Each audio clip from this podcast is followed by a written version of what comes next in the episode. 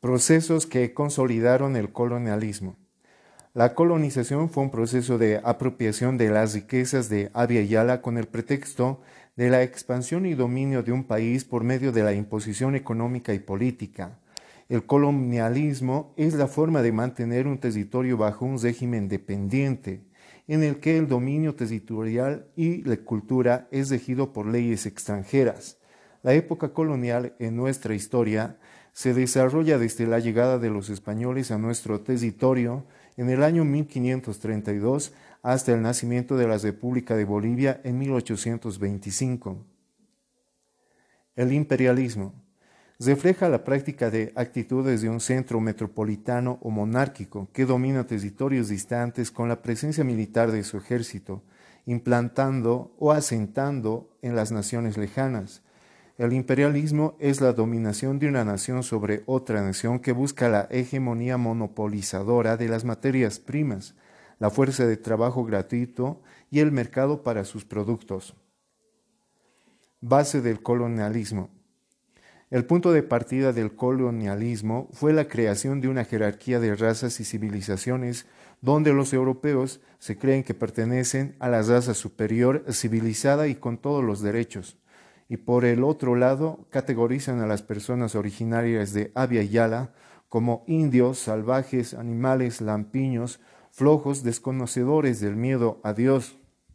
Este argumento fue utilizado para la imposición de una cultura económica, ideológica y de religión sobre una población que fue esclavizada con el pleno apoyo de la Iglesia Católica de ese entonces, de este modo, los originarios de Abya Yala fueron puestos en nivel más bajo de las clases sociales, negándoles todos los derechos.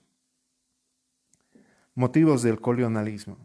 La necesidad de expandir, buscar mercados y materias primas para mantener activa la revolución industrial ocasiona que las potencias europeas se lancen a explorar fuera de Europa, a continuación se destacan los siguientes aspectos relevantes que consolidaron el colonialismo. Por un lado tenemos los motivos económicos. Primero, las potencias buscan poblaciones a las que puedan vender sus productos. Segundo, Holanda, Inglaterra, Bélgica ofrecen contratos para construir ferrocarriles, puertos y préstamos a cambio de la venta de materias primas para sus industrias, ya que las propias se agotaron Motivos demográficos. Entre 1850 y 1914, la población europea se duplicó. Esa gente no contaba con trabajo ni alimentación, por lo cual se trasladaron a las colonias en una cantidad de 40 millones de personas aproximadamente. Motivos técnico-políticos, también conocidos como factores de prestigio lo hacían para aparentar que dominan territorios con la navegación e instalación de plantas de carbón para estas grandes embarcaciones. Motivos ideológicos. Todas las potencias querían salir de Europa, crecer, olvidarse de todos los problemas y así engrandecerse. Algunos para conseguir dicha meta ponen la religión como pretexto. Hay sociedades que salen de Europa para cristianizar a los indígenas del mundo el hombre blanco y la iglesia creían que tenían la responsabilidad de hacer avanzar al indígena, pero hicieron todo lo contrario. Motivos científicos. Existe un ansia por el conocer que quiere cartografiar los nuevos territorios, descubrir y describir las nuevas especies, animales y plantas que encontraron en Avia Yala. Se quiere saber, investigar y describir por lo que se lanzan a la aventura con, lo que consiguen avances significativos en la biología y la botánica. Grupos de presión, sobre todo los ejércitos europeos que son militares, que desean participar en otros campos de batalla para tener control sobre las tierras indígenas. Estos serían los principales motivos para la colonización. Ahora veremos algunos problemas que había en la época colonial. Uno son las disputas territoriales entre colonizadores. Los conflictos territoriales entre naciones europeas se daban cuando dos o más naciones se disputaban de un territorio. Llegó a haber guerras a causa de estos conflictos.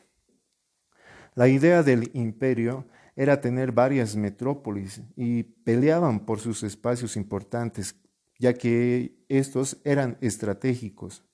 Gran Bretaña quería establecer un imperio de norte a este. estamos hablando de todo el planeta Tierra, pero en el sur hubo conflictos entre Gran Bretaña y Francia. Otro de los problemas son las pugnas internas entre los originarios. Debido al privilegio que tenían algunos europeos en comparación a la marginación en el que se veían otros, desde el punto de vista económico, político y social, siempre existió una realidad entre ellos por tratar de superarse o de tener una mejor vida. El centro de atención se vio con los españoles y los hijos de españoles nacidos en América, que en este caso son los criollos, que bajo cualquier eh, situación no permitían que otros criollos igualaran siquiera al menor cargo que ellos pudiesen ejercer. ¿Qué significa esto? Que todos los cargos importantes en América eran ocupados solamente por españoles. Los hijos de españoles nacidos en América, en el Avia Yala, no podían ejercer ningún cargo. Es por eso que había problemas dentro de los blancos mismos. Categorización de las clases sociales. La sociedad colonial estaba jerarquizada por categorías sociales en base a la raza, donde los grupos dominantes tenían privilegios legales que les permitían vivir del trabajo de los grupos dominados. En este sentido tenemos la categorización. En la cúspide están los blancos, que son los españoles, eran los nacidos en Europa y conocidos como peninsulares o chapetones, ocuparon un lugar superior al de los criollos. Criollos eran hijos de españoles nacidos en América, pero no todos estaban en la misma situación, puesto que existían grandes diferencias en torno a la fortuna y prestigio social. En los siglos XVI y XVII, los encomenderos formaron el grupo social más rico y prestigioso, pues controlaban a los nativos y sus tierras. Los mestizos eran hijos de indígenas y españoles. El mestizaje se dio muy pronto. Como la mayoría de los mestizos eran hijos ilegítimos, fueron discriminados por los españoles y criollos. La mayor parte de los mestizos fueron artesanos, vendedores en los mercados, sirvientes en las casas de los españoles ricos y peones de haciendas. Ellos fueron el producto de las violaciones y abusos a las mujeres indígenas y africanas. Indígenas eran los pobladores de Aviala. La mayoría de la población nativa vivió en el campo, trabajando en comunidades y haciendas. Sin embargo, un buen número de se refugió en las ciudades españolas. Los pueblos originarios fueron denominados con el nombre de indios. Al mismo tiempo es necesario que sepamos que el indio estaba obligado a dar su trabajo gratuito tanto en las ciudades como en las minas. Africanos eran traídos de África en calidad de esclavos, ocuparon el lugar más bajo de las clases sociales.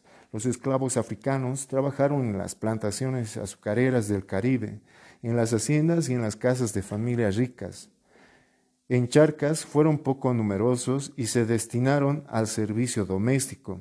Se intentó introducirlos en el trabajo de la mina, pero la mortalidad fue inmensa, es decir, que los africanos morían en el trabajo en las minas. Por lo tanto, fueron derivados a las haciendas de coca, a las haciendas cocaleras de los yungas paseños.